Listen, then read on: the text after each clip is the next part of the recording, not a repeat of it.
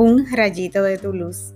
Primero de noviembre 2021. Dichosos vosotros cuando os insulten y os persigan y os calumnien de cualquier modo por mi causa. Estad alegres y contentos, porque vuestra recompensa será grande en el cielo. Mateo 5, del 1 al 12a. Dios es fiel a sus promesas cuando pasamos dificultades por ser fieles a Él, recibiremos recompensa en el cielo porque lo que pasamos aquí no pesa la gloria que nos espera. Cada vez que decimos la verdad, que rechazamos ofertas indecorosas, que pedimos perdón, que nos calumnian y avergüenzan por ser íntegros, Dios está mirando y tomando en cuenta cada lágrima. Así que sigamos mirando hacia arriba y no a los bienes perecederos. Hoy celebramos a los fieles santos, aquellos que ya están con Cristo en su gloria y han alcanzado la promesa que nosotros aún esperamos.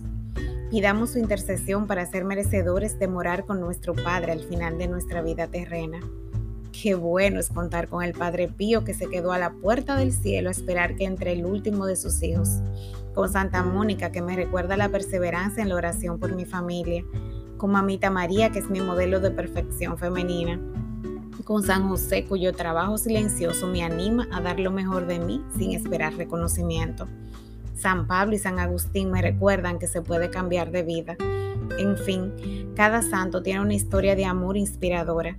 Si ellos lo lograron, yo también puedo con la gracia de Dios. Oremos. Señor, gracias por los santos que me inspiran a seguir una vida plena en ti.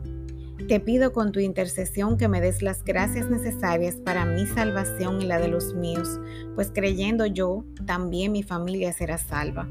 Lléname de ti, mi Dios, para ser digna de alcanzar tus promesas como todos los santos. Amén.